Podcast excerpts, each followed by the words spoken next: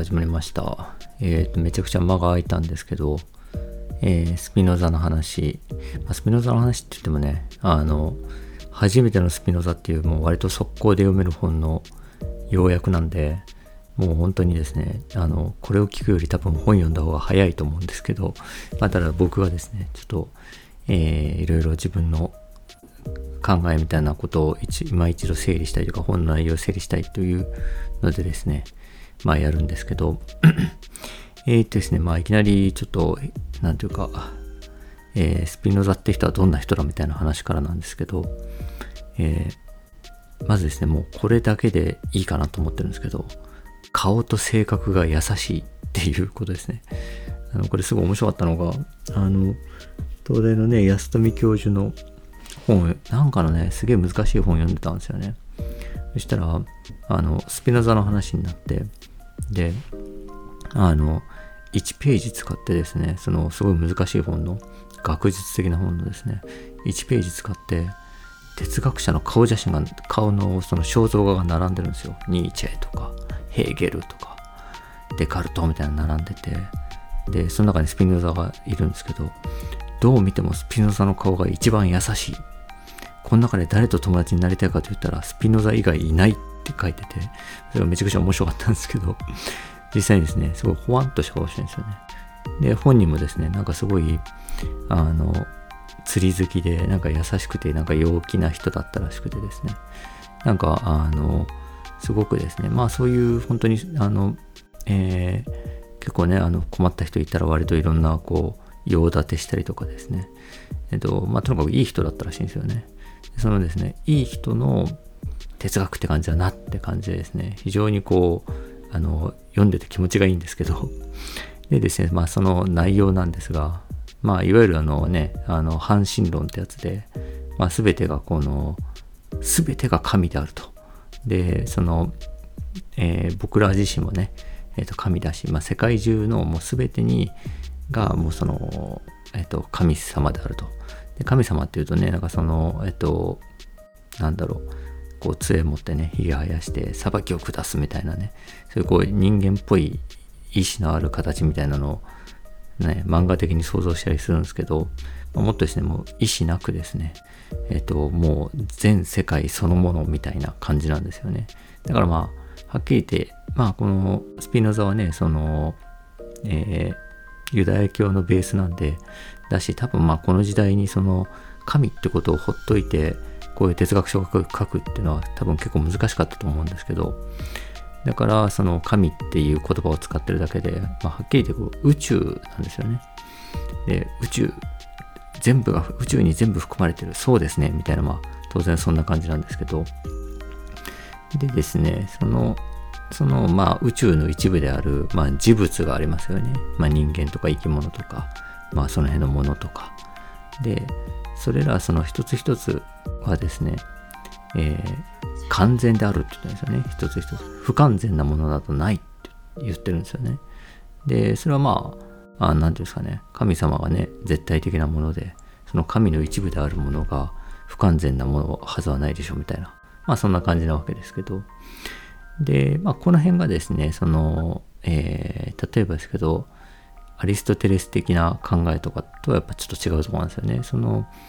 アリストテレスで言うと、その、牛ってものをこの定義するときに、牛っていうのはまあ4本足で、角が生えててこんな形しててみたいな風に、まあ、その形で定義するわけですよね。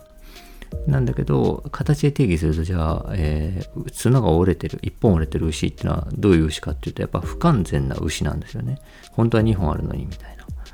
っていうふうにですね、形で物事を定義すると、まあそういう完全不完全という考えが生まれるんですけど、とにかスピノザはですね、まあ、あの、2本の角があろうが1本の角だろうが、えー、それぞれは全部完全です。完璧ですって言ってるんですよね。でですね、その、じゃあ、えー、その物事の善悪、まあ例えばですけどね、じゃあ、えー、角1本足りない牛っていうのはちょっと良くない牛だよね、みたいな感じで、その、えー、形に注目するとですね、えー、そういう善悪とかみたいなものが、あの、その形に、えー、かなってるかどうかで善悪の判断っていうのがされるわけですけど、えー、スピノザはそういうふうに考えてなくて、あの、善悪っていうのはま組み合わせで決まるというふうにま考えてるんですよね。で、えー、で、じゃあ組み合わせた時に、その、どうなると善でどうなると悪かっていうと、何か2つのものを組み合わせた時に、活動能力が上がると善で、活動能力が下がると悪だって言ってるんですよね。で、この話をですね、まあ、読んで思い出すことがあって、それは何かっていうと、あの、以前このラジオでも話した、えっ、ー、と、回復に殺されないために表現の中で安全に壊れることという対談があったと。で、あれはその、えっ、と、えー、薬物依存の、を、まあ、えー一応その今は止められてるっていう人がいて、もう何十年間薬物やってないですみたいな人がいて、で、その人は、がすごいですね、回復されてって言われるのがすげえ嫌だと。ものすごく息苦しいと。なんか回復者として立ち振る舞わなきゃいけないって言っていて、で、それがですね、まあ、だから回復に殺されないために、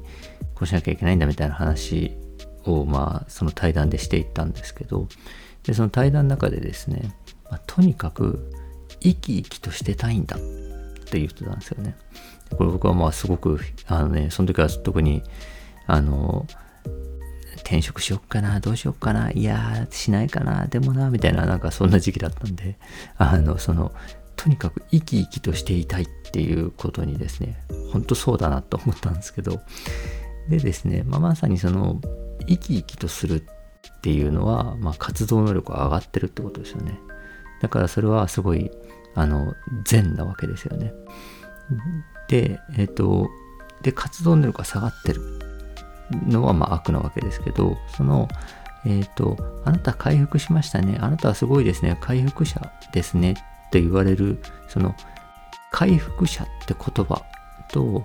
えー、その人はの組み合わせがまあ良くなかったってことなんですよね。その回復者として扱われるその言葉をえっと、セットに、自分のセットにされると非常に息苦しさを感じる。生き生きできなくなる。だから、えっと、もう回復に殺されそうになる。だから、えー、その、それは嫌だって言っていたんですけど、まだそれはまあ、えっと、なんていうか、あの、悪ですよね。その言葉とその人がの関係において、えっと、この組み合わせがたまたまある種良くなかったと。で、でもこれがね、一般的な道徳みたいな感覚からしたら、薬物依存から、あの、ね、こう、立ち直って回復しましたって言ったら、それはもう、誰がどう見てもいいことでしょう、みたいな風に思えるんですけど、それが、えー、それを、それと組み合わされると、辛いという人もいるっていうことですよね。だから一般的な道徳みたいなものは、まあ、ないっていうの話なんですけど、でですね、えっ、ー、と、まあ、そんな中で、えっ、ー、と、なんだろう、あの、まあ、自分にとって良い組み合わせっていうのをいろいろこう、えー、探してですね、自分の力が、えどうやったら能力は、あの力が増大するだろうっていうのを、いろいろ試してですね、楽しんでいこうよ、みたいなのが、まあ、その、スピノザのベースの考え方なんですよね。でですね、あの、あとその、スペノザのその有名な言葉で、えー、体が何を成し得るのかを我々は知らないっていう言葉、身体っていうのかな？身体が何を成し得るのかを我々は知らないみたいな、まあ、言葉があってですね。なんていうか、あの、一体自分がどういう身体を持ってるのか、まあ、この身体には精神も含まれてるんですけど、えー、自分っていうのは一体何を成し得るのかっていうのを知らないよね、みたいな。で、えっ、ー、と、知らないから、まあ、いろんなことをやっぱ試していこうよ。いろんなことやってみよう。いろんな組み合わせをやってみようよ。みたいなことだと思うんですけど。でですね、あの、その、もう一つその言っていて、えー、自分が受け取れるその世界の刺激っていうのを多くしてくれるものは有益で、狭めるものは害だって言ってるんですよね。で、これもですね、なんかちょっとこう、あの、思い出す話っていうかあって、これですね、あの、子供とキャンプに行った時に、うちの次男がですね、まあ、その図鑑をもう図書館から、あの、の図鑑を読み切ってもう最後の方とかゴキブリの図鑑とか読んでるみたいなもうそんな それ以外全部読んだの図書館の図鑑みたいな感じでもう頭の中にもうその生物図鑑みたいなのがもう入りまくってるんですけど、まあ、そのですねえっ、ー、と次男がとですねキャンプに行った時に山夜に山道歩いてたんですけどそしたらですねあのもうあイノシシの足跡とかって言って糞もあるとかっつってすげえ気づくんですよね。で俺からするとその分かんないですよね。そのこの暗い夜道にですね足跡があるとかそのイノシシの糞があるとかですね。パッて見えないんですけどあの見えるんですよ。そのそのことあのいっぱい図鑑読んだ本人からするとやっぱなんか物の見え方が変わっててでそれって言っちゃうとその世界の刺激ですよね。あのその山道という夜の山道という刺激にですねあのから僕は少ないものしか受け取ってないんだけど次男はもっと多くのものを受け取ってると。でじゃあその多くしてくれたのは何かって言ったらまああのいっぱい読んだ図鑑とかその生物の本なわけですよね。で、えっと、その、それによってですね、受け取れる刺激っていうのが増えて、で、その刺激が増えることによって、その森、夜の山道っていうのと、その次男っていう組み合わせっていうのは、えー、次男のですね、活動能力を上げてくれると。生き生きさせてくれると。っていうようなことに、えー、なっていると。つまり、まあ、あの、そういうですね、そういうその刺激を上げて生き生きさせてくれた図鑑っていうのは有益だよねっていうような、まあ話なんですよね。というようなところでですね、えー、とりあえずまた10分経ったんで、えー、また続きは明日話します。よろしくお願いします。